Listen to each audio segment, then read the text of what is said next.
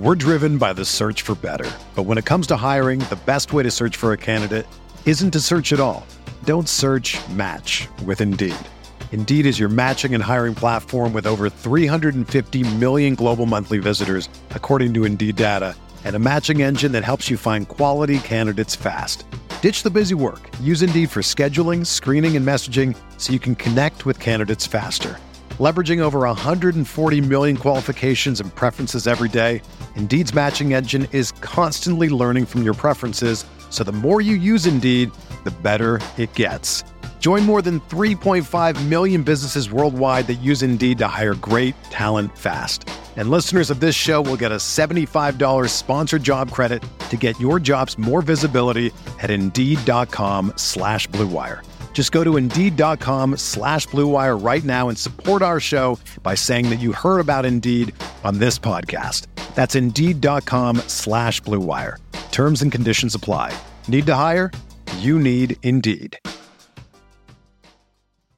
And I'll be happy to um, uh, tweet it out and stuff.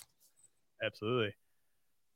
Welcome to the RotoWire Prospect Podcast. I'm your host, James Anderson, and the MLB draft is right around the corner. Starts Sunday, and I couldn't uh, think of anyone better to have on than Jim Callis from MLB Pipeline. I really appreciate you taking the time to join me, Jim. How you doing? I'm doing good. Thanks for thanks for the kind words. It's uh, counting down. I guess as we record this, we're what four day, a little less than four days away from the draft. So, yeah, man, it's uh, it's got here in a hurry. Uh, do you think this is kind of here to stay? This doing it on the the Sunday before All Star break. I it's hard to say exactly because I think the commissioner's office is very pleased with the idea of having it as part of the All Star game.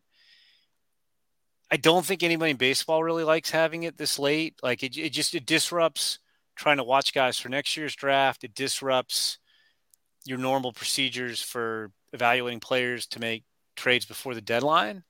Um, I ran into a general manager at the draft combine who told me that the general managers had voted 30 to nothing in favor of a June draft, having the draft back at some point in June.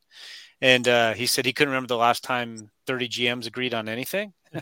um, but I just don't know if that's necessarily going to matter. Like if, if it was in June, I think we'd be talking more late June because I don't think the combine's going anywhere and the combine's going to be in mid June.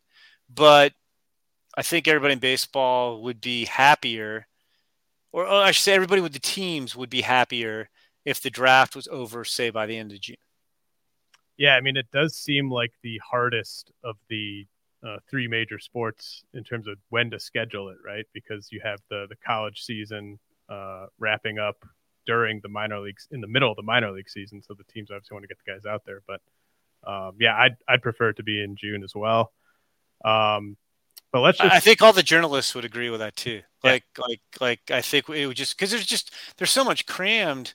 I mean, it's it's a, it's a very cool weekend in LA, but we've got the futures game. If you want to look ahead to next year, there's a high school All America game on Friday. There's a high school home run derby. There's the All Star game. There's the home run derby. There's 15 games going on Sunday afternoon before the like. There's just an awful lot going on.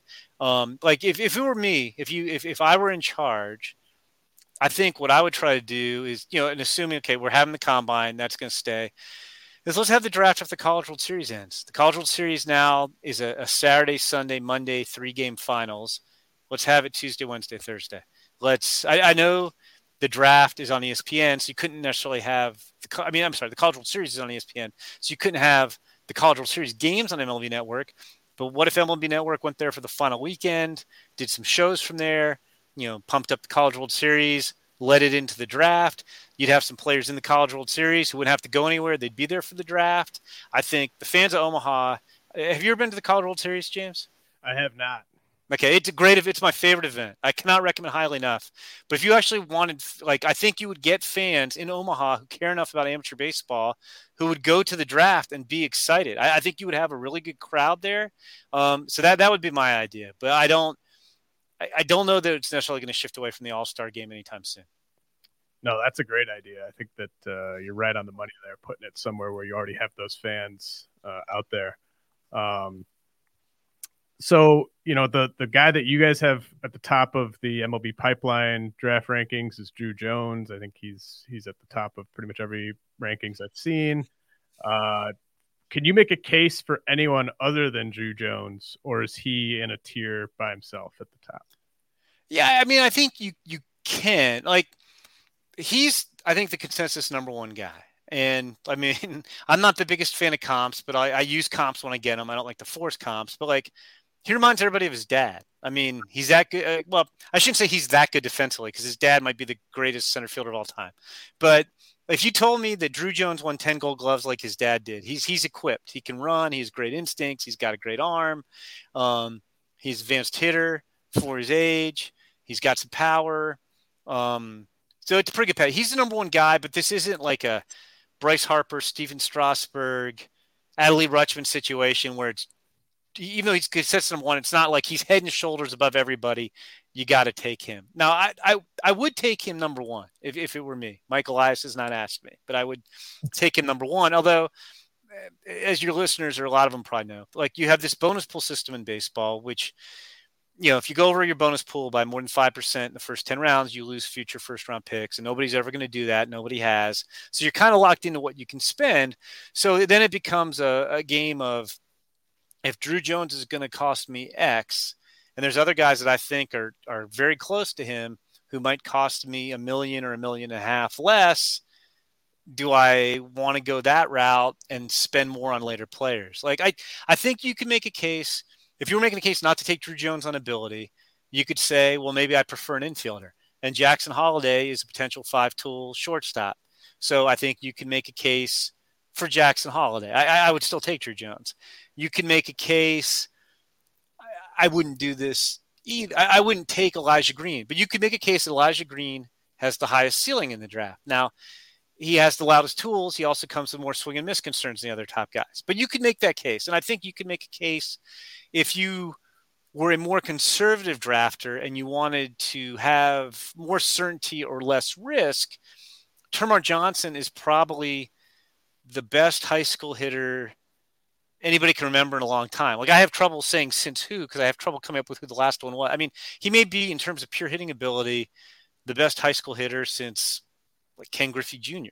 like way way back when in 1987. He's he's that he, it's ridiculous. I mean, I, I had one scout say he reminded him of of Wade Boggs's plate discipline and Vladimir Guerrero Sr.'s plate coverage. Like he, it, it's really ridiculous. Now he he might only be a second baseman but again, he might be Robinson Cano, so which would be pretty good player. So I think you could make cases like you could make non nonsensical arguments for those guys. I still, if we're just talking about talent and not factoring in exactly what the price tag is going to be, I would still come back to Drew Jones every time.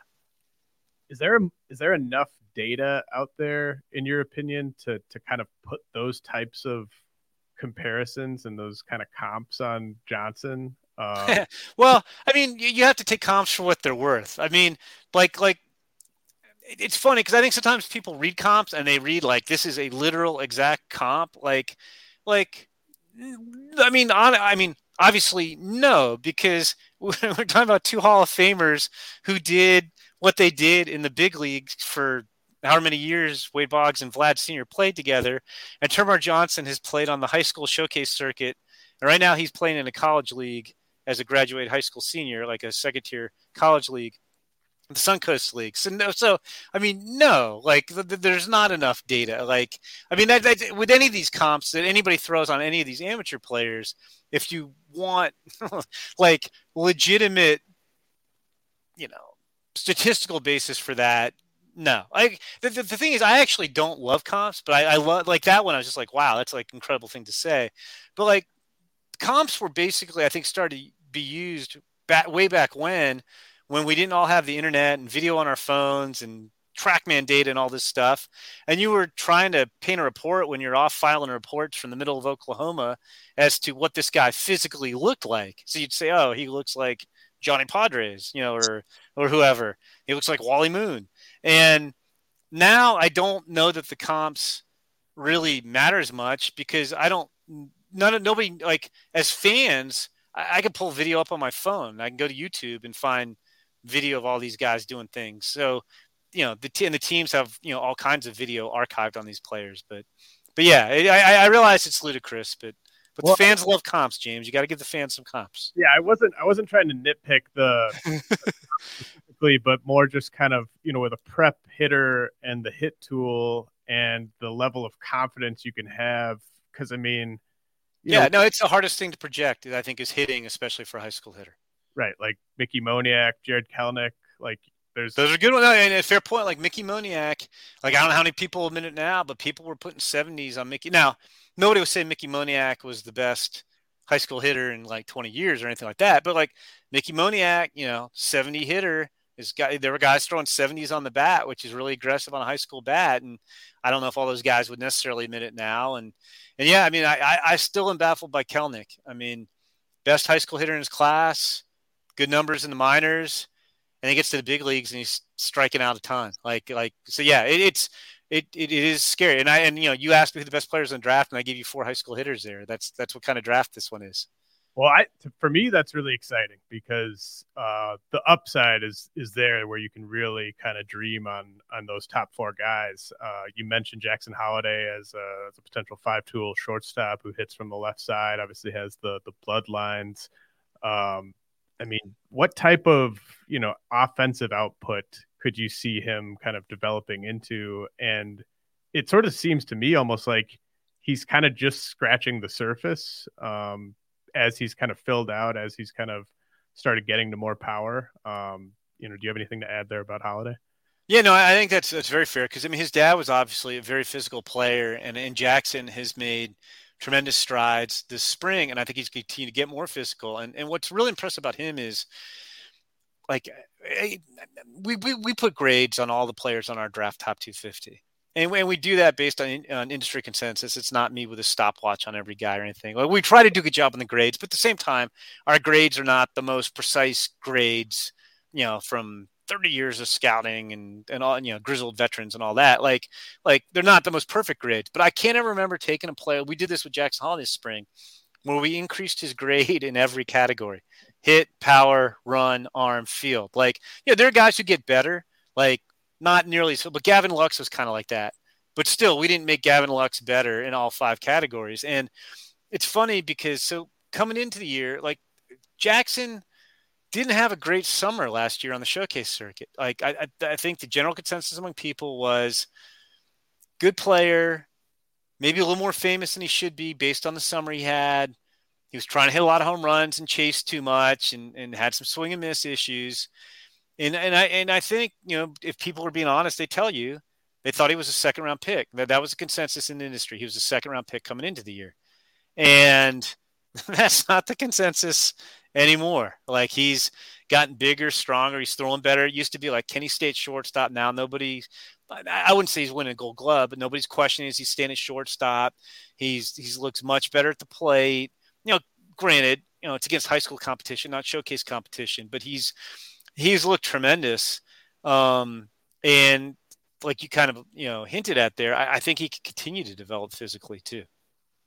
So I listened to your uh, most recent podcast with uh, Jonathan Mayo, and so I, I think I might know where you might go with this question, but uh, on the DraftKings Sportsbook. Uh, oh.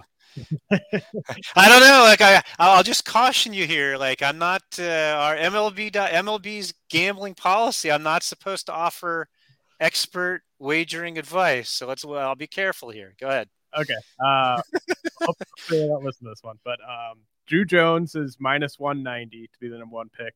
Holliday is plus 400, and Termarr Johnson is plus 500.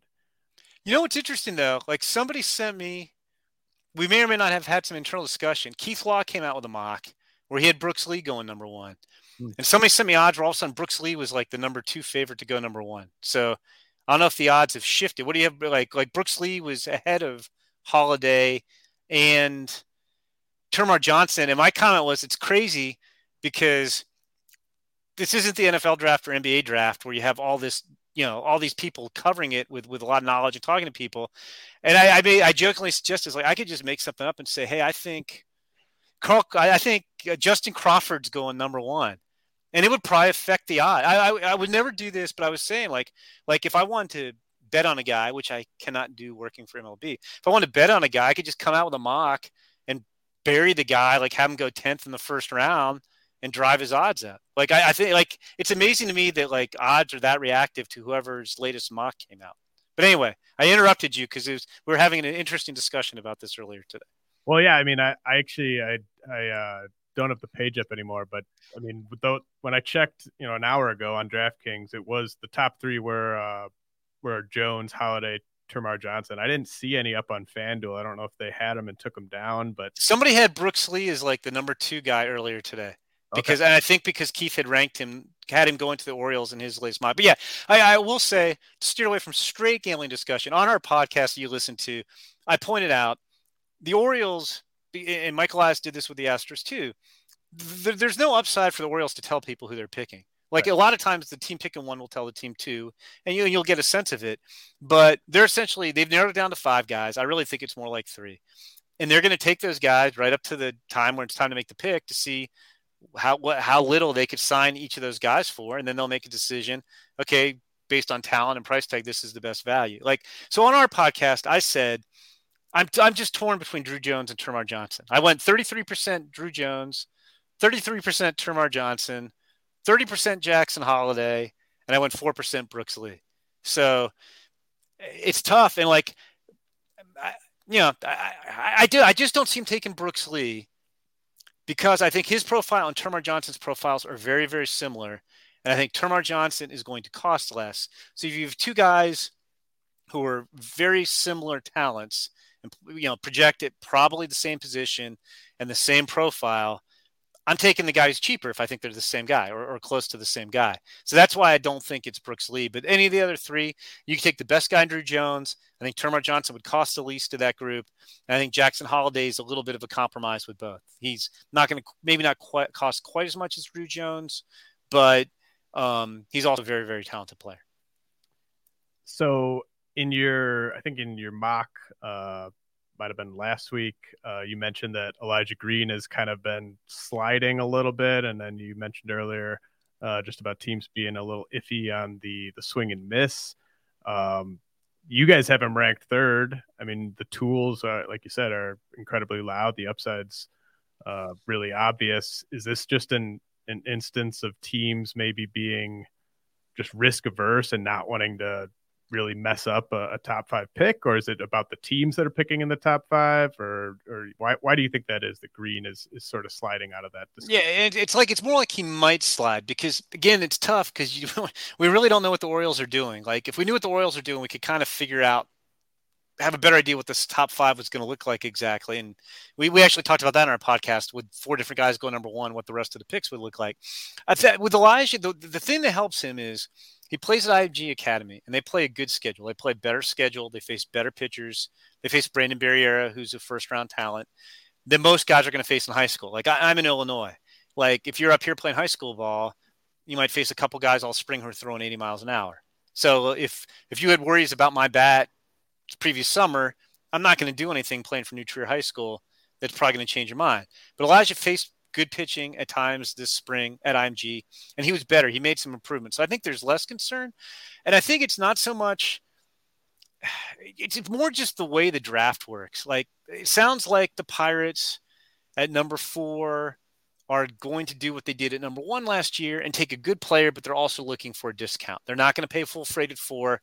They want to save money they can spend later in the draft. And, you know, last year we saw the teams at five, at one, counting the Pirates, one, five, seven, eight, and nine, all did discount deals, and that pushes guys down. You know, we saw Brady House go 11. We saw Khalil Watson go 16. You know, interestingly, neither one of them's having a very good year right now in, in the minor leagues. And so I, I, don't think it's so much that I mean Elijah hasn't really done anything to hurt himself. I don't even think it's that the team like I never thought Elijah Green was kind of the Orioles type of guy. You know, like just they're I just don't think they're going to take a, a, high school guy with some swing and miss risk. Um, I, I, think that the you know the Diamondbacks and the Rangers, you know, they'd, they'd be more apt to take him than the Orioles. But but I think it's more a case of. So I don't think he's going to the Orioles at one. I think the Diamondbacks, like everybody knows, Diamondbacks love Drew Jones. So if he doesn't go one, I think Drew Jones goes two. And if Jones goes one, I think it might just be Jackson Holliday two. I think Green could go three. It, it's like kind of him versus Holliday versus Parada and, and Brooks Lee, depending on who's available. I think he could go five, and it's probably him versus the same guys at five for the Nationals. But then I like I, I just don't hear him at six to the Marlins, seven to the Cubs, eight to the Twins. Then you start talking nine to the Royals, and then and then it you know things can get weird too because if there's a guy who people weren't expecting to get into the double digit picks, they may have already plotted out we're taking this guy and then we're going to spend this in the second round. All of a sudden, here's Elijah Green, and he might cost more, and you're making decisions on the fly a little bit. So I, I, I I'm not sure that he's sliding, but of those top four high school guys, if there was one of them who didn't go in the first eight picks, it could be him. Yeah, Termarr's interesting too. I think Termarr could go one.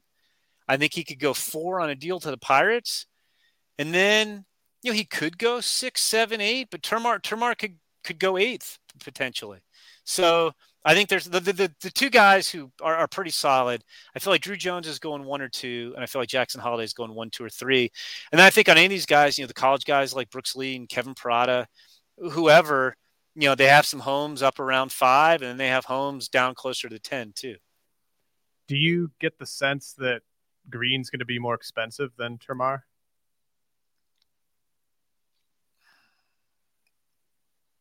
I think the like it's weird because you don't hear that we don't hear all the numbers. I feel like I, I think the way I might put that is I feel like it might be tougher to get a discount based on where you pick him, or if he slides, he might have expectations of getting picked as if he were taken higher than Termarr would, if that makes sense. Yeah. I, I don't know their price tags, but I, I I think it would be easier to cut a deal with Termarr. Like, I, do think there's some thought that Termarr wants to go 1 1 and that he might be a little bit more amenable to a deal to, to make that happen. Okay. Uh, that makes sense. Um, I, you know, I, I'm gonna have Drew Jones ranked one uh, from this class for fantasy, and I'm I'm really tempted to put Green up at two because of the the tools and i guess like are you where are you at sort of on how is the athleticism going to age? Like how do you see the body uh kind of aging? You know i mean he's just so big. I don't know if he reminds you of anyone i mean he doesn't remind you of anyone of that same age. Well i was going to say like athletically like again i mean this is why bloodlines like i think do matter in baseball for a couple reasons. One not that he doesn't have baseball bloodlines but like the guys with baseball bloodlines like a jackson holliday or you know like Drew Jones. These guys have been like taking reps in big league batting cages when they're six years old, and, and I do think so much of hitting is just repetition and getting at bats and and and you know having a dad who knows what you're doing. And you're you're around the big league ballpark and the hitting coach is messing around with you a little bit when he's got spare time. And you know, like I don't think it's any secret we see all these you know there's a ton of really good big leaguers whose dads played professional or major league baseball. But I would say from an athletic standpoint you know Elijah Green's dad was Eric Green who was kind of ahead of his time in a way is this like giant but yet athletic tight end. There weren't too many tight ends built like Eric Green back in the day when he was a two-time Pro Bowl tight end, and and so I do feel pretty good about the athleticism, um, you know, aging well. Um, yeah, you know, from a fantasy standpoint, it's interesting because again, I mean, that's what makes this stuff fun to talk about, even when guys are just you know minor league prospects, not even draft, but like yeah, I mean, Elijah Green might be a 30 30 guy. Um, Johnson's really going to hit. And I do think there's power in there. Like, I think it's at least average power. Um, but from a fantasy standpoint, I don't know that Termarr's going to steal you a lot of bases. Um, and steals are always hard to find. Um, you know, Jackson Holliday, Jackson Holliday might be a 30 home run shortstop. Um, I don't think he's going to be a big stolen base guy either. But yeah, I mean, if you if you factor in how hard it is to find steals, um, and Elijah Green's a plus plus runner. Um, and he can hit. I mean, he, he has big time power. I think Elijah Green's got the, the most raw power in this draft too. I, I don't think there's anything wrong with going Elijah Green as the second best fantasy price. It, it, just it's like anything, like whether you're investing in the stocks, you're investing in fantasy baseball players. Um, sorry, I get my baseball phone ringing there in the background. Um, but uh, it's just you want like there's more risk involved with Elijah Green, but he might have the biggest payoff of anybody. So it's just you know how comfortable are you with that risk? Termarr Johnson, I feel like there's less risk because you know even though we brought up Mickey Moniak and Jarred Kelenic, like it's hard to imagine Termarr Johnson not hitting. Um, but you know, like so there, there's a little more safety there. It's just kind of which way you want to you want to go. And then you know, like I said, Jackson Holliday might be a 30 home run shortstop, and, and he can really hit too. So um, there, there's a lot of ways you could go there. You know, and if you want less risk too, you could always go the college route with a Brooks Lee or Kevin Parada or Jacob Berry or or whoever. Yeah, I mean it's really hard to kind of nitpick on those those four prep guys. Um, let's let's get to the the college guys though. I mean, you mentioned Brooks Lee. Uh, he's the one of of the kind of top college guys on your rankings, on on most rankings. He seems like the one that you can sort of bank on a little bit of uh, defensive utility. Whereas, uh, maybe I, I I like Brooks Lee. I I don't think a lot of guys necessarily think he's going to be a shortstop at the big league level. Like well, you might be talking second base. Sure. I, I, guess I was sort of I meant kind of compared to uh, Jacob Berry or Jace Jung. Um, I don't know. Yeah, that's fair. Kevin Parada uh, behind the but like if you were just looking at like Lee, Parada, Berry, Jung, let's just like cut it off at those four. Is Lee's offensive uh, output like above those guys? Is is it kind of the same tier as those guys? Yeah, I mean, eh, like, so I think to me the top three college guys are Lee, Parada, and Berry, depending on how you want to stack them up. And you know, from both a, a, a real life and a fancy talent standpoint, Brooks Lee is probably the best pure hitter in college baseball. And I think there's going to be at least average power. I, I think it's, we have Termarr Johnson, a half grade better hitter than Brooks Lee. And Brooks Lee's proven it at a higher level. Um, grew up around the game. His dad's a coach. He's got an uncle who's a first round pick. Um, you know, maybe he winds up at second, but like you feel better about him staying in the middle infield than say Jace Jung. Um, and so I feel like there's a high floor and also some ceiling there. You know, Berry's interesting because I feel like I like Berry a little bit more than the industry does, just a little. To me, I think it's the best combination of hitting ability, power, and play discipline of any of the college guys in this year's draft. He crushed it at Arizona. He crushed it at LSU. He doesn't strike out. Now, I don't think he's a third baseman. He might be able to play the corner outfield. I think he's got a better chance to play the corner outfield that people give him credit for, but it's not a lot. And then he might be a first baseman. To his credit, and I would want my guy to say this. It kind of reminds me when Kyle Schwarber won a catch.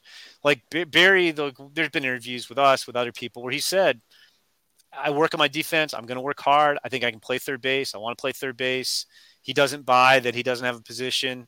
Like he wants to prove people wrong. And like, it's kind of refreshing in a way because – like like now it seems like so much of it's like what can you do at the plate and a lot of guys don't work on some of that stuff so we'll see i mean desire isn't you know you, you still need to have the ability so we'll, i'll call him an outfielder but like i really like the bat and but i will say like the data teams too his exit velos were not as high compared to the other top guys which was kind of puzzling people still had a good year still does a lot of damage but the exit velos were kind of like huh would have thought they would have been more than that um Parada is a he's an okay catcher. I think he catches well enough to stay behind the plate. His arm's not very good, but people don't run that much anyway. So you're, you're, he's going to stay behind the plate and he, he's going to hit and hit for power. Now you, I could see if I was lining these guys up for fantasy, I think just in terms of overall production, Brooks Lee's a safer bet. And I believe Jacob Berry's got more offensive ceiling. But when you factor in that Parada is going to be a catcher, I, I might put him ahead of those two guys for fantasy purposes um, just because it's it's hard to find catchers. And then Jung was with those guys. I think coming into the year, Jung was probably ahead of Parada. It was probably more Lee, Jung, Berry coming into the year in whatever order, and had another good year. He got pitched around a ton. He didn't try to do too much, but he also like he he played hurt a lot. He was banged up. He was not running well. Even before that, I think there was some question: Is he really going to stay at second? Like, I, I believe in the bat and I believe in, in, in the batting eye and the power. I just, you know, he might want to be an outfielder in the long run. So I, I would kind of put him. The, the, the, guy who's interesting, and he could go in the top ten picks, is Zach Neto from Campbell. You know, it's not a power conference, but Zach, you know, hit 402 this year at Campbell, played well in the Cape Cod League, can play short, really good arm. You know, when he he pitches relief every once in a while, and he's up to like 93, really controls the strike zone. You know, pretty decent power too. Um, so like if he's you know assuming he stays at shortstop and he produces like you think he can produce, and he's he's going to probably go in the first I don't know seven to fifteen picks because of the positional value. Like I don't think he gets talked up as much as the other guys. And then you also I, Gavin Cross is the other college hitter who probably goes in that tier. He's an outfielder. He's pretty good. He was the best hitter on Team USA last year, the college team. And then Chase DeLauter, who's kind of like my personal favorite, but he never really played a complete season at James Madison because of COVID. And then they played a half season last year, and then he got hurt this year. I really like his combination of athleticism and size and tools and really good plate discipline he he looked he he got eaten alive. They they played Florida State, which has really good left-handers. He's a left-handed hitter. He got eaten alive in the first series of the year, and I think people hold that against him a little bit. But he was really good in the Cape Cod League last summer, and I, it's kind of weird because, like I said, he's never played a full season. He's got like three kind of twenty or thirty game chunks, but I think he might have the best all-around tools in the college class. So he's kind of in that second tier, like toward the end of that group. He's probably going the ten to twenty range. He's interesting too. Yeah, that's really interesting. I mean, the DeLauter is huge, uh, and really good athlete too. Like like he's he's like six four, six five, but like run, throw, hit, power. Look at his strike at the walk numbers are, are tremendous. Um, yeah, he like I, I, thought he coming into the year. I thought he was kind of like I wasn't saying he was going to go number one, but he was my sleeper pick. Like this guy could work his way into that conversation, and then the Seminoles destroyed him the first week, which hurt him some and then he broke his foot in April and, and missed the second half of the year. So, and, and you know, I, I, know there's there's this taste in some teams' mind that the best pitching he saw all year ate him alive. Although you, you could argue, look, you know, pitchers are often ahead of hitters, you know, at the start of the season, whatever. Um, but yeah, it'll be interesting to see where he goes. But that's kind of, I, I, think you got Lee, Parada, Berry on that first tier of college hitters, and those other four guys kind of on that second tier. With Neto and DeLauter, um, the the Cape Cod League uh, performance obviously is something that comes up. Uh, how good was the pitching that those guys were facing on the Cape? Um, I think it's like as good a pitching as you're going to see in college baseball. I think more guys go there than they necessarily go to Team USA with Team USA playing a reduced schedule now.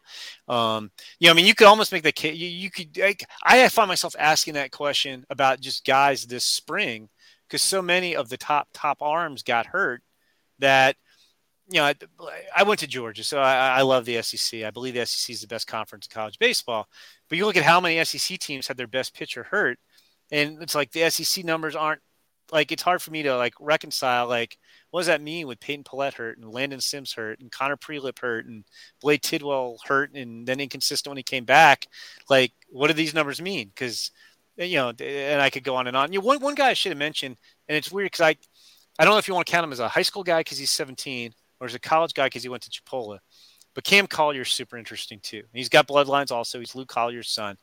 But he kind of did what Bryce Harper did without as much publicity because he wasn't on the cover of Sports Illustrated or anything. He, he should have been a junior this year in high school, but he reclassified to the 2022 draft. But that wasn't enough.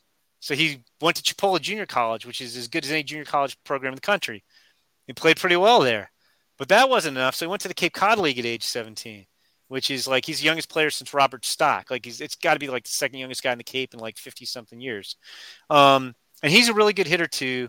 Probably sticks at third base. Non-zero chance he has to maybe move to first or or left field, but he can really really hit too. He, he'll go in those top 10 picks somewhere. Um, and, he, and he's pretty interesting too. Like like somebody said, you know, if he was an international guy, he'd probably be getting three or four million dollars. I mean, he probably is going to get three or four million dollars in the draft as well. But yeah, it's I, he just popped in my mind when we were talking about the Cape Cod League, and I never know. Like I, I think of him as a high school guy because he's 17 years old, but I guess technically he's a college guy because he went to Chipola. Yeah, it's hard. it's hard to think of the youngest player who's going to get taken on day one as a college guy. Uh, I was going to ask about him next. I mean, he's yeah. just with him being so young and having this, you know, such an interesting kind of path. Uh, you know, are, are, you you guys are projecting like plus hit plus power on him down the road? Is that is it kind of? Yeah, I think he's got that. He's got that upside. Yeah. Yeah. Okay. Um, do you think that's a path that we'll see more guys follow if if he goes, you know, top ten and like, or is it just that he was special enough to pull it off? I think he was special. I mean, I mean, I I really admire what he's done because it's like pretty crazy. I mean, Bryce Harper was like a unicorn. I mean, you know, he went to like a wood bat junior college league and hit 31 home runs and was just insane. And Bryce Harper's insane. But no, because I mean, honestly, like like you take some risk there. Like, what if he went to Chipola and didn't play well? Then like you either have to go back to Chipola next year to be draft eligible, or he was a Louisville recruit. If you go to Louisville, you're not draft eligible for two years. And you know, I mean, the easy play, and this is why I admire what he did, and he did well. Is like he could have just stayed in, in his Georgia high school and destroyed that competition, and everybody still would have been excited because a lot of teams really are into age on high school guys, and he would have been a 17 year old high school guy who who should have been a junior, kind of like James Triantos last year with the Cubs, who who like I, I'm bullish on. A lot of people are bullish on. He reclassified last year just because he wanted to go attend North Carolina early. He wasn't even thinking about the draft, and he blew up, and he's young, and guys are comparing him to David Wright, and and and everybody loves James Triantos. Like you could still achieve the same effect and get paid by just crushing high school competition. But I think it's a credit to him. It's like, well, I know I'm going to crush this high school competition, so I'm going to go to like you know arguably the best junior college program in the country and see what I can do. and then that's not enough. So you know what? I'll go play a couple weeks in the Cape against some dudes who are four and five years older than me in some cases and see what I can do there. Um, so yeah, it's I, I, don't think it'll be a trend necessarily. Just like the kid uh, Brandon Barriera, who I mentioned with Elijah Green, the high school pitcher from Florida, who shut himself down in April rather than risk injury. I, I don't think that's going to be a trend either. I like you, you may have these outliers who do stuff like that. You know, just like Carter Stewart going to Japan. You know, I think ESPN or somebody's like, oh, this could be the new trend. Well, Carter Stewart's not pitching that well in Japan. He's not going to command a bunch of money when he comes back. And I haven't seen any other draft guys clamoring to go to Japan when they're 18 years old. So um, I, I, think I think Cam Collier is just an outlier, and I think he had a big league dad, and I just think they were looking for a, another challenge. My hat's off to him because it's it's unbelievable. Like it's unbelievable that you would do that. Like like I said, you got Bryce Harper and you have Cam Collier, and and then he goes to the Cape Cod League too. That's pretty impressive. All right, we're going to take a quick uh, break and, and, get some messages from our sponsors, and then I'll ask Jim about a couple more of my favorite hitters in the class. We're driven by the search for better. But when it comes to hiring, the best way to search for a candidate isn't to search at all. Don't search match with Indeed. Indeed is your matching and hiring platform with over 350 million global monthly visitors, according to Indeed data and a matching engine that helps you find quality candidates fast. Ditch the busy work. Use Indeed for scheduling, screening, and messaging so you can connect with candidates faster. Leveraging over 140 million qualifications and preferences every day, Indeed's matching engine is constantly learning from your preferences, so the more you use Indeed, the better it gets. Join more than 3.5 million businesses worldwide that use Indeed to hire great talent fast. And listeners of this show will get a $75 sponsored job credit to get your jobs more visibility at Indeed.com slash BlueWire.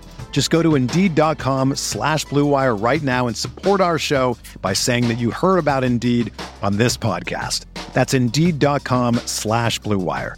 Terms and conditions apply. Need to hire? You need Indeed.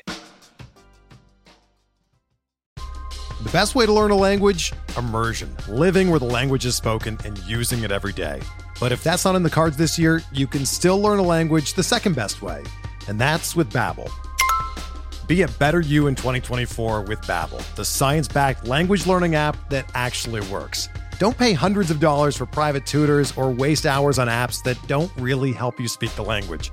Babbel's quick 10-minute lessons are handcrafted by over 200 language experts and help you start speaking a new language in as little as 3 weeks. Babbel's designed by real people for real conversations, and their tips and tools are approachable, accessible, rooted in real-life situations and delivered with conversation-based teaching so you're ready to practice what you've learned in the real world. Here's a special limited time deal for our listeners. Right now, get up to 60% off your Babbel subscription at babbel.com slash bluewire. That's 60% off at babbel.com slash bluewire, spelled B-A-B-B-E-L dot com slash bluewire. Rules and restrictions apply. Everyone is talking about magnesium. It's all you hear about. But why? What do we know about magnesium? Well, magnesium is the number one mineral that 75% of Americans are deficient in. If you are a woman over 35, magnesium will help you rediscover balance, energy, and vitality. Magnesium supports more than 300 enzymatic reactions in your body, including those involved in hormonal balance. From functional medicine doctors to mental well being and female hormone experts, we all know that magnesium is the one mineral to improve all aspects of well being and health. But which one? Magnesium Breakthrough from Bioptimizers, the trusted choice recommended by leading experts with seven best absorbed forms of magnesium to ensure your body receives the support it needs for overall well being. Go to bioptimizers.com slash balance today and use code BALANCE10 for 10% off. Support your journey to wellness at B-I-O-P-T-I-M-I-Z-E-R-S dot com forward slash balance. Magnesium Breakthrough from Bioptimizers, your foundation to optimal health and vitality. All right, we are back with Jim Callis of MLB Pipeline. Uh, Jim, I, I'm a pretty big fan of uh, Jett Williams, uh, the prep hitter from Texas, and Drew- you and every scout I've ever talked to, Jim. Just seen him. and, and I also like Drew Gilbert uh, from Tennessee. And the reason I'm kind of lumping them together is because they're both, you know, five foot eight, five foot nine, uh, respectively. Uh, do you get the sense that there are that's being held against them at all, or are teams very willing to take guys that are that size uh, in the first round? I mean, I think he gets held against, say, Jett in the sense he's listed at five eight, and where he's six feet tall. Like I think we'd be talking about Jett Williams maybe going in the 10 to 15 range instead of like 15 to 25 but everybody really likes the way he uh, thinks he can hit you know i think the question is when you're that small is how are you going to hold up over 162 games like you know just athletically durability wise um, but guys love Jett they love his makeup they, they love his bat I think he's going to go really good. I mean, he might even go. He, he could sneak. He could maybe go 14 to the Mets. Um, you know, Drew Gilbert, same thing. Like Drew Gilbert had a really nice season at, at Tennessee. Um, you know, not the biggest guy in the world. You know, it's interesting who goes first, him or his teammate Jordan Beck, who's another outfielder. And Jordan's kind of your classic. He gets compared to Hunter Renfroe a lot. Beck does. You're strapping, you know, big, physical, athletic outfielder. You know, the one thing, I mean, guys like Gilbert, the one thing I think with him I, I, the way I more than his size, I have teams like that didn't play under control a little bit more. He was kind of out of control in the super regionals, got ejected, made a terrible base running mistake when they were losing in the game. They got eliminated in. He's pretty volatile, and guys are just like, look, we like guys who play with emotion, but that guy needs to tone it down a notch. Um, I think I hear that a lot more than I hear worries about him being five foot nine. Also, but again, I mean, like I was saying with Jett about holding up, if you're going to play I guess to put kind of with over the top emotion, 162 games a year, you're gonna wear yourself out, especially when you're not a big physical guy. But I, I think Joe Williams will definitely go in the first round, and Drew Gilbert to like 20 to 40. Um, I don't think people are too worried about their size. Yeah, that what you're saying about Gilbert, I I have sort of got almost uh like Tommy Pham type of vibes from him, and I've heard uh, a Lenny Dykstra uh, kind of comp in terms of just sort of playing with his hair on fire, uh, that type of stuff. So yeah, I mean that, that's a good trait, but it's just like I don't mean to pick on Drew Gilbert, but a new number two system. You can't when you're in a super regional game.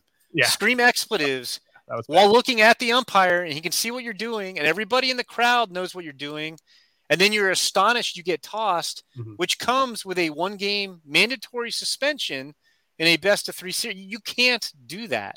Like that's out of control. And then like it wasn't the reason they lost, but they were down three or four runs to to Notre Dame in the in the final game that super regional. He was on first and the ball got away in the dirt a little bit from Notre Dame's catcher. And and that's it we all know. And look, I'm not claiming like I'm Mr. Baseball. I would never make a mistake on the diamond. But you're down by four. You're not the tying run you better make sure that you that that's you're no shot you're getting thrown out. And he got thrown out. I think it was the ninth inning. You you just can't do that. And I, I had I did have a number of teams bring up to me, like Drew Gilbert, but like that was not a good display in the Notre Dame series. Yeah, no, I mean that that stuff does matter uh, for sure. Um, so that's definitely good to to kind of point out. Um, with Jett, I I apologize if I missed you saying that, but with Jett, do you do you think he's a shortstop or center fielder? Maybe like like it could go either way. Like he, he had an injury last year on the showcase circuit, so he wasn't throwing well, and I think guys doubted it. And it's funny because like the spring when I've asked guys, they're like, ah, he might have to move to center. And I'm like, well, you know, I always ask, is it, you know, what is it? Is it not good actions or hands? Is it not enough arms? Not he's definitely quick enough. I think the arms more average than plus. So that would probably be the the biggest detriment. But I think he's got a shot. So uh, I, I think definitely be one of those whoever takes him will run him out there at shortstop for you know the first year and a half of his career, and then and then figure out. But I, I could also see him at second base too. Okay, let's get to the pitching. Uh, initially, there's a reason we've waited this long to talk about the pitchers. So. Well, you know, initially when I when I first started kind of getting into this class, I I wasn't excited about uh, getting into the pitching, and then you know there are guys with pretty obvious upside. It's just that they all come with so much risk. Um, who who are the candidates to be the first pitcher selected, and what's the earliest you could see the first pitcher coming off the board here? Yeah, it's just been a, a, a strange year because we've had at least six college. Sorry if you don't know if you can hear the dogs going nuts in the background. I don't know if we have a Amazon delivery or something going on, but um, you know, we had six college pitchers who were potential first round picks who either had Tommy John surgery before the season or once the season started. And then you had Dylan Lesko, who was the best high school pitcher and the clear favorite at one point to be the first high school pitch or first pitcher of any sort taken. And he had Tommy John surgery. And you also had Cole Phillips, high school kid in Texas, throwing 101, 100 miles an hour. Everybody's all excited. And he had Tommy John surgery. So it's just been decimated. I think the consensus best healthy, best completely healthy pitching prospect is is Brock Porter, a high school kid from Michigan. Now, the industry doesn't love taking high school right-handers high in the draft. I feel like he could maybe go nine or 10 to Kansas City or Colorado. I think it's more realistic. He goes in that 11 to 14 range to the Mets, Tigers, Angels, and then the Mets pick again at 14. Um, but you never know with high school pitchers. They can slide a little bit sometimes. And, you know, the way the draft works, you might like I don't think he's going to slide in the 20s, but like somebody who might slide in the 20s, you might get paid more in the 30s by a team with multiple picks and a higher bonus pool than you're going to get it, like say pick, you know, 21 or something. Um, so I think Brock Porter is the leading candidate to, to be the first pitcher taken. I, I think the first team that everybody thinks is definitely taking a pitcher is the Angels at 13 after they took 20 pitchers last year. And it's, you know, and I, and I think it's a combination of things. I think, you know, we talked about all those hitters – and I think almost all of them are going to go. You know, the other guy we didn't mention was um was Susac at Arizona. Mm-hmm. Um, real quick with here, he's an offensive minded catcher, better defensively than Kevin Parada. We I totally saw Daniel Susac slipped my mind, but we, we should include that group. But like I think almost all that group of hitters we talked about are going to be gone by time pick 13 rolls around. And I do think the Angels want a pitcher. Um, and I don't know if they pay full freight for pitcher. I hear Cooper Hjerpe's name there a lot. He's an Oregon State lefty. It's kind of an unconventional look, but the fastball is great carry. He led Division One in strikeouts. Like he's got all the advanced metrics on the fastball, like the induced vertical and, and the spin and all that that you like to see. Um, so like I could see there's a scenario where Cooper Hjerpe maybe goes 13, and then the the wild card is Connor Prielipp, who had who would have been a candidate to be a number one overall pick, perhaps. Um, had a great freshman year. Granted, it was four starts because of COVID. Got hurt in his first start last year. Had Tommy John surgery May 2021. And he didn't pitch this season. He threw a bullpen before the SEC tournament in late May. And he threw a bullpen at the draft combine. And that's been it. It's kind of the Cal Quantrill path when Quantrill went eighth overall in the draft after not pitching coming back for Tommy John. But Cal Quantrill had had a full freshman season, whereas Prielipp had a COVID reduced freshman season. But anyway, Prielipp you know, has I think the best slider in the draft, and he's throwing. The nice thing is his Tommy John's behind him. He threw these bullpens. If you sign him, he's ready to go out and do whatever. As compared to some of these other guys who had Tommy John this year, who you're not going to get back till next year. And I think Prielipp's got the best slider in the draft. He, you know, 92, 95. He's always thrown, well, I say he's always thrown strikes in his 30 innings of college baseball career history. Um, you hear his name a little bit with the Cubs at seven, with the Twins at eight. So maybe he, you know, makes a, a, nice closing rush and, and, sneaks past those other guys. But you know, Prielipp could be the first pitcher taken. Those would be my three best bets to be the first pitcher taken. I think. Yeah, the whole all these guys, you know, either coming back from Tommy John or just having had Tommy John. Um, have you gotten a sense, you know, from teams, like in terms of are are there certain teams that are just still kind of very wary of of going that route? Or are there teams that you know think of it as almost uh, an opportunity to to buy low on a guy they really like? Is is it just kind of all over the map from a, a team standpoint on taking these guys that are that are injured right now? I think it varies from team to team, James, but it's more the second. Like like the track record of guys coming back from Tommy John versus shoulder is pretty good. And you can look at recent Walker Buehler. mm-hmm. when he went in the first round. Everybody knew he needed Tommy John. Lucas Giolito when he went in the first round, everybody knew he needed Tommy John. Guys generally come back. You know, now it's not a guarantee because Brady Aiken went in the first round after having Tommy John, and he's probably never going to pitch in big leagues. Um, he didn't bounce back. Um, but yeah, I think most teams feel like you know guys are going to come back from it. But it, it, it's just it's crazy. I mean, I, I've written this week at our site. It's the most confusing pitching draft ever with all these injuries and trying to figure out who's gonna who might go where. Like we might see there might not be a pitcher taking the first 12 picks, which has never happened in the history of the draft. We might see, I don't know, 24 hitters taken out of 31st round picks. Um, it, it's just tough. And then it's even funny. So like you have you like this separate subgroup of guys who were hurt but have come back. Yeah, I mentioned Connor Prielipp. You've got Cade Horton, who was a big time dude in high school, went to Oklahoma to play both ways and maybe play quarterback. And he got hurt. He had Tommy John before he threw his first college pitch, so he, he missed all of last season. And he came back as a, an infielder initially this year, started pitching at the end of March, had like a 7.84 ERA in the regular season. And before the Big 12 tournament, he's trying to add a cutter and that didn't work, but it led to this like eureka moment with this slider. Now he's got one of the best sliders in the draft, and he was unbelievable in five postseason starts. Oklahoma almost won the national championship in large part because of Cade Horton. And then you have Kumar Rocker, who was the 10th overall pick in last year's draft, one of the most acclaimed pitchers in NCAA history. He does a post draft physical with the Mets, who had agreed to sign him for $6 million. They don't like what they see. They reduce their bonus offer to $0, just a formality so they could get the 11th pick this year's compensation. And his medical rep- records came out recently. I was revealed he had shoulder surgery last September.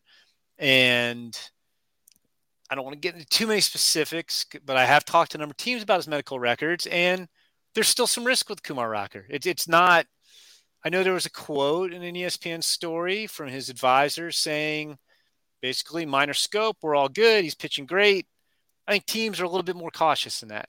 Um, and he threw well in abbreviated stints in independent ball. So anyway, you have these three guys. So these guys are back, but they still have questions about them. And it's funny. I could talk to three different teams and like, like are these guys going before you? Like I'll talk to teams in the middle or even end of the first round. These guys going before you, and I get different answers. Oh, I think this guy could go in the top ten. This guy I wouldn't touch. This guy's going after us and I'll talk to another team and they'll give me a completely different perspective on all three pitchers. There, there's no consensus on where those three guys should go in the draft. I would think Prielipp goes first. I would take Horton first or second, but he's uh, he's only in his second year at Oklahoma. He's got a lot of eligibility remaining, and there may be a high price tag involved there, which makes it a little difficult. Like he may he may want a certain amount of money, and then uh, you know Rocker, but like on any of those guys, if you told me any of those guys went in the top ten or any of them went in the second round, it's it's all in play. Like I, I don't know what to make of any of those guys. Yeah, I like I like the way that you phrased it as the most confusing uh, pitching class ever because it's, it's not even close. Like like I, I mean we we literally like I, I get even if we take Prielipp out, because he's back throwing bullpens. There's six dudes who had Tommy John surgery who would have been f- first round picks who who had Tommy John surgery since last offseason started. Um, you know, not to mention those three guys I just mentioned, not to mention Carson Whisenant, who still, I guess, could be the. I don't think he will because Hjerpe will go ahead of him. But Carson Whisenant was the top college lefty, top healthy college lefty coming into the year, and he got a season long suspension for PEDs, which you know he says he just bought an over the counter supplement. Who knows? But he got a full season NCAA suspension, and you got to watch him pitch a couple times in the Cape Cod League. But you're trying to figure out, okay, what do I make of this? I didn't get to see him all year either. Like it, it's it's it's just crazy.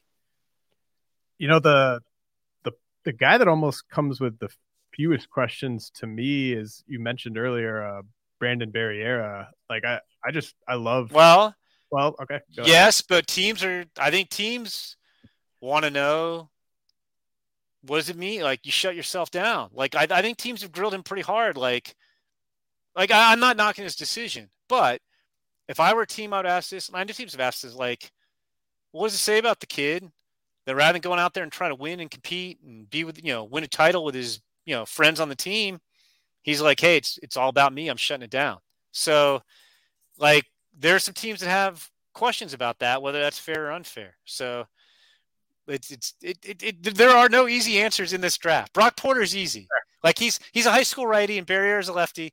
So like Brock Porter, you know, outside being a high school righty, like well, even Brock Porter, you could you could quibble and say like he pitches in a league where the game every every batter starts with a one one count. So like, what does that mean?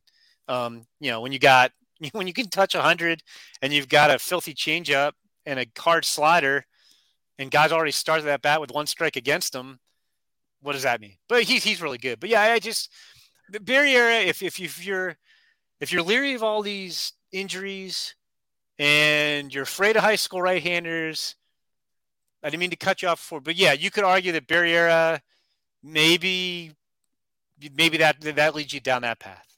Well, Brock Porter is kind of the exception that proves the rule. If if we're talking about a 19 year old prep righty as the safest guy in you know in the class, like it's um, hard. Yeah, it's just that's what the draft is. And like even with the left, you you got Barriera on the high school side. You got Robbie Snelling from Nevada. You've got um, Jackson Ferris, who's also from Florida. Like I could see those guys going, like a couple of those guys going in the teens. But I also could see getting a point where then maybe it makes more sense. You try to push. If I'm a team with a big pool, I try to push Barriera into the 30s and scare the teams off in the 20s with smaller signing, you know, signing pools and smaller, you know, pick allotments for their top pick. So, I mean, yeah, I mean, it's not impossible. Barriera could be the like. I guess there's a scenario where maybe the Angels take Barriera at 13 and he's the first pitcher taken. So I, I want to ask about a couple guys uh, just in terms of their repertoires. Um, you mentioned uh, Cooper Hjerpe, uh, the fastball uh, has the, the great traits uh, but you know side armor, and uh, I don't think any of his secondaries uh, get much faster than 80 miles an hour. And then uh, Landon Sims, who has the monster fastball slider combo and kind of a big uh, TBD on on the changeup. Um, do you have anything to add in terms of uh, where you see the the changeup for Sims and the secondaries for Hjerpe going? Yeah, I mean, Hjerpe's got like one of those like low slot kind of sweeping slurve, like not a not a bad slurve, but a good slurve, like the the positive connotation slurve type of things. But it's not your traditional you know, over the top, you know, overhand curveball or you know, eh, you, I think you if you like it, you could put a 55 on it. Um, but it's not. I, I don't think it's a plus breaking ball necessarily. And then Sims, it's funny. So, you know, Sims has you know great fastball, great slider, and he had Tommy John, so we got to see him for two and part of a third start this year. And so I remember we were doing stuff in the fall, like he didn't pitch in the fall. And I remember asking scouts about the same thing you just asked me, like how good's the changeup? They're going to start him, and like it was just all anecdotal because he didn't throw his reliever. And everybody's like, well, we, we talked about it, and he has confidence in his changeup. So that was like in the fall. The report was Sims is confident in his changeup, like he's going to throw it because like you did get to see him throw a fall ball, and um, um so I think it looked eh, like I I I, I don't have a pocket. If I could pop up synergy, like he he, he threw two starts and got hurt in the third. So he probably threw, I don't know, 15 or so innings. So like maybe he threw 15 changeups. So we, we still, it's all like anecdotal evidence on the changeup. I, I think I remember asking guys about, I remember asking guys before we knew he was hurt after his first start, how did he look? And then when he got hurt, that was what I asked, like, what'd you get to determine on the changeup? And I, I feel like they, they, I feel like people feel it's viable. Like, like it's going to be at least a viable changeup and he could start.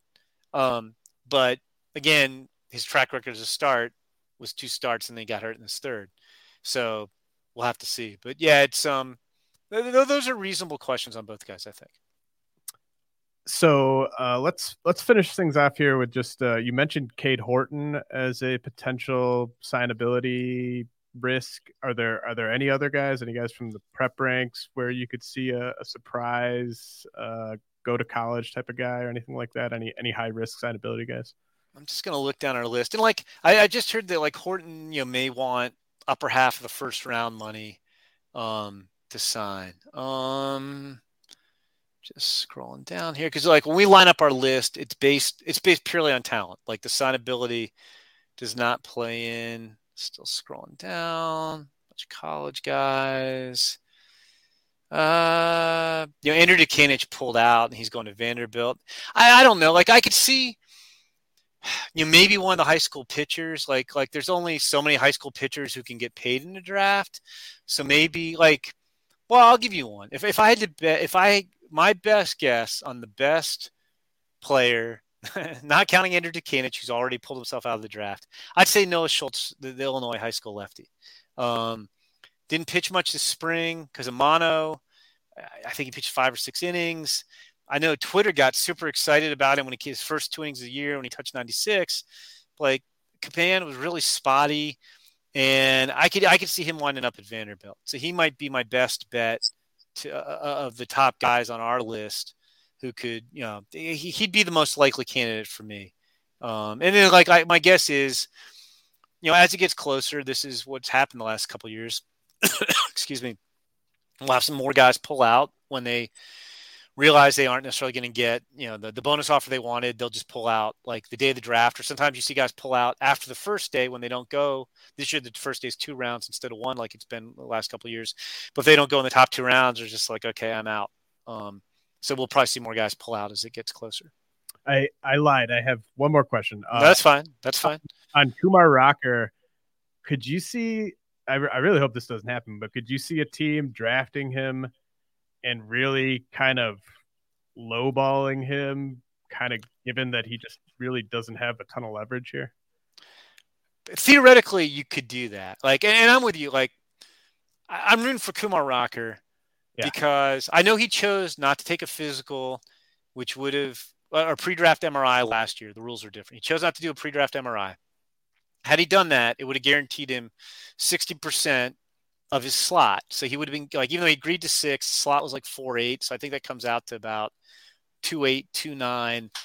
Like the Mets would have had to offer him at least two point nine million dollars, or they would not have gotten this year's pick as compensation. And Kumar might not have taken it, but like the the, the rule, the, the union bargains the draft, even though the draftees aren't a member of the union until they get put on 40 man rosters. And it's just a terrible rule. The union should be ashamed of, of what that rule was last year because it let like you take a post draft physical and like clearly there was something wrong with Kumar. The Mets didn't make it up. The Mets wanted to sign him, but the pre draft physical is solely determined by the team's doctor. It's not like the doctor like like you, you get the physical and you're like we don't we disagree we're gonna get a second opinion doesn't matter it's just whatever in that case the mets doctor thought was all that mattered and, and like with most pitchers, I think you can look at anybody's arm and be like, ah, there's some wear and tear. We don't like it. So anyway, rules different this year. And anybody who is invited to the combine who t- takes a complete physical, not just an MRI, hitters and pitchers, is guaranteed 75% of their slot. Now Kumar did not. He was invited to the to the to the combine, didn't attend. He was playing indie ball. You know, you, there's opportunity for people who would have had conflicts that they couldn't attend the combine could still do a physical. He did not take a physical. So once again, if whoever drafts Kumar does post draft physical and doesn't like what they see, all they have to do to get their pick, get the pick back next year's compensation is again offer him zero dollars.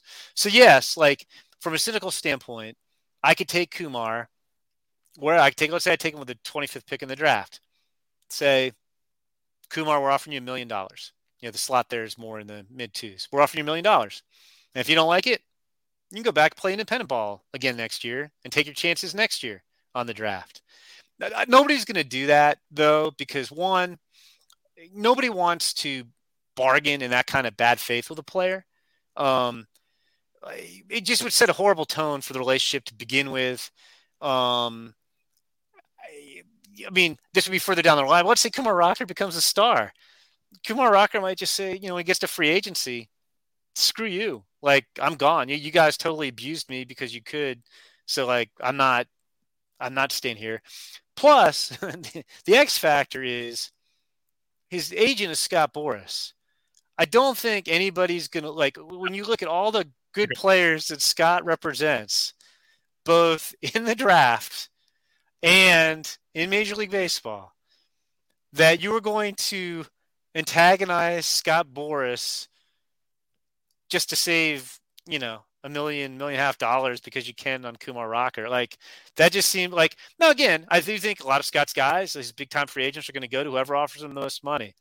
But at the same time, I, I, just don't know why why you would risk angering Scott by screwing over Kumar Rocker just because you could, yeah, just to flex your muscle. Hey, you've got no leverage, dude. We're, we're, you're going to just take what we give you.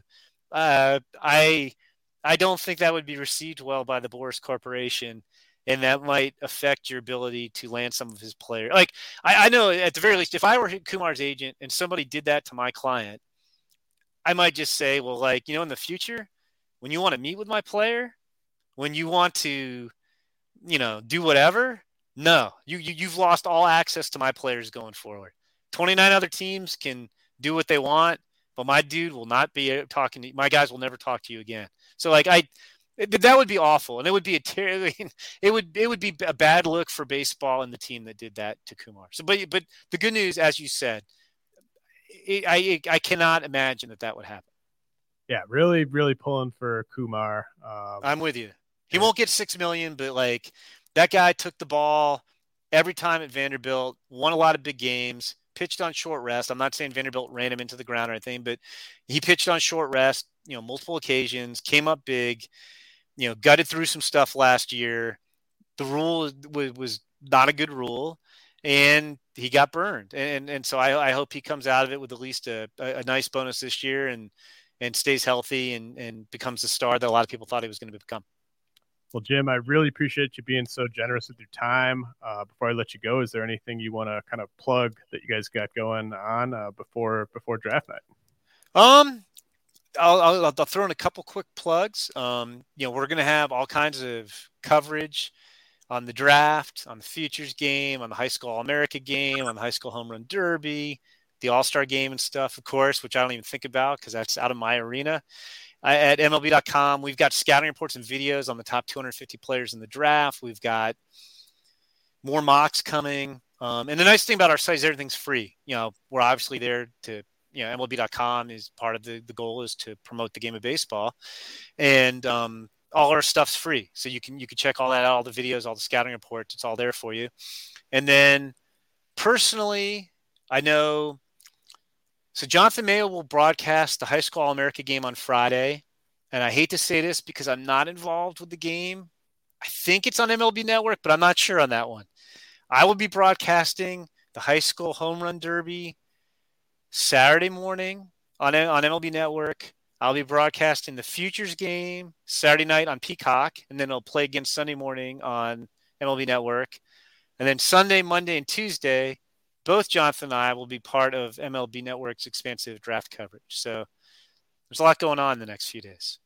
And Sunday, the draft coverage starts at uh, seven Eastern, correct? The draft starts at seven Eastern. The we usually do a pre-draft show for about an hour, just setting things up, and that'll start at six Eastern. And then what? And it, oh, go ahead. Uh, I'm sorry. What were you going to say? What time does the coverage start on day two? Day two and three, it's at two Eastern. I was gonna say, I like I have this fear. I'm sure I'll get it figured out, but like like we, we, we talk about the times in terms of Eastern time for TV, but we're to be on Pacific time in LA. And I live in Chicago, which is Central time. So things occasionally get goofed up when things get communicated to me in Eastern time, but they don't tell me it's Eastern time. I think it's Central time. So I have this great paranoia. You know, like one honestly, I'm going to wake up late and realize, wait a minute, like the draft's already begun and I'm still in bed or something. But uh, yeah, it's uh, I, I, I have the Eastern times memorized and I will synchronize my watch properly when I get to LA. Hopefully. Well, always love talking draft with the Jim. Keep up the great work, and I'll be thanks along with the coverage. Thanks for coming on. Yeah, thanks, James. This is a lot of fun. Uh, a lot of good questions. Uh, yeah, it, it's, it's it's. I think this is going to be one of the more unpredictable drafts we've had recently. So it should be a lot of fun to see how it plays out. Absolutely. This has been the RotoWire Prospect Podcast. I'll be back next week to recap everything that happened with the draft. Mother's Day is almost here And you can get her the most beautiful time tested gift around a watch she can wear every day from Movement. Whether your mom is into classic dress watches, rare and refined ceramics, or tried and true bestsellers, Movement has something she'll love. And right now, everything at Movement is up to 50% off site wide during their Mother's Day sale. A watch is a gift that celebrates all the time you spent with mom. And a Movement watch is even more than that. Movement uses industry leading materials for their fresh modern watch designs, from technically complex ceramics to vintage inspired style. All for an incredible value your wrist and wallet will both love. And with one size fits all convenience and fast free shipping and returns, it's a stress free shopping experience. Save big on the best Mother's Day gift ever with Movement. Get up to 50% off site wide during their Mother's Day sale at MVMT.com. Again, that's up to 50% off at MVMT.com.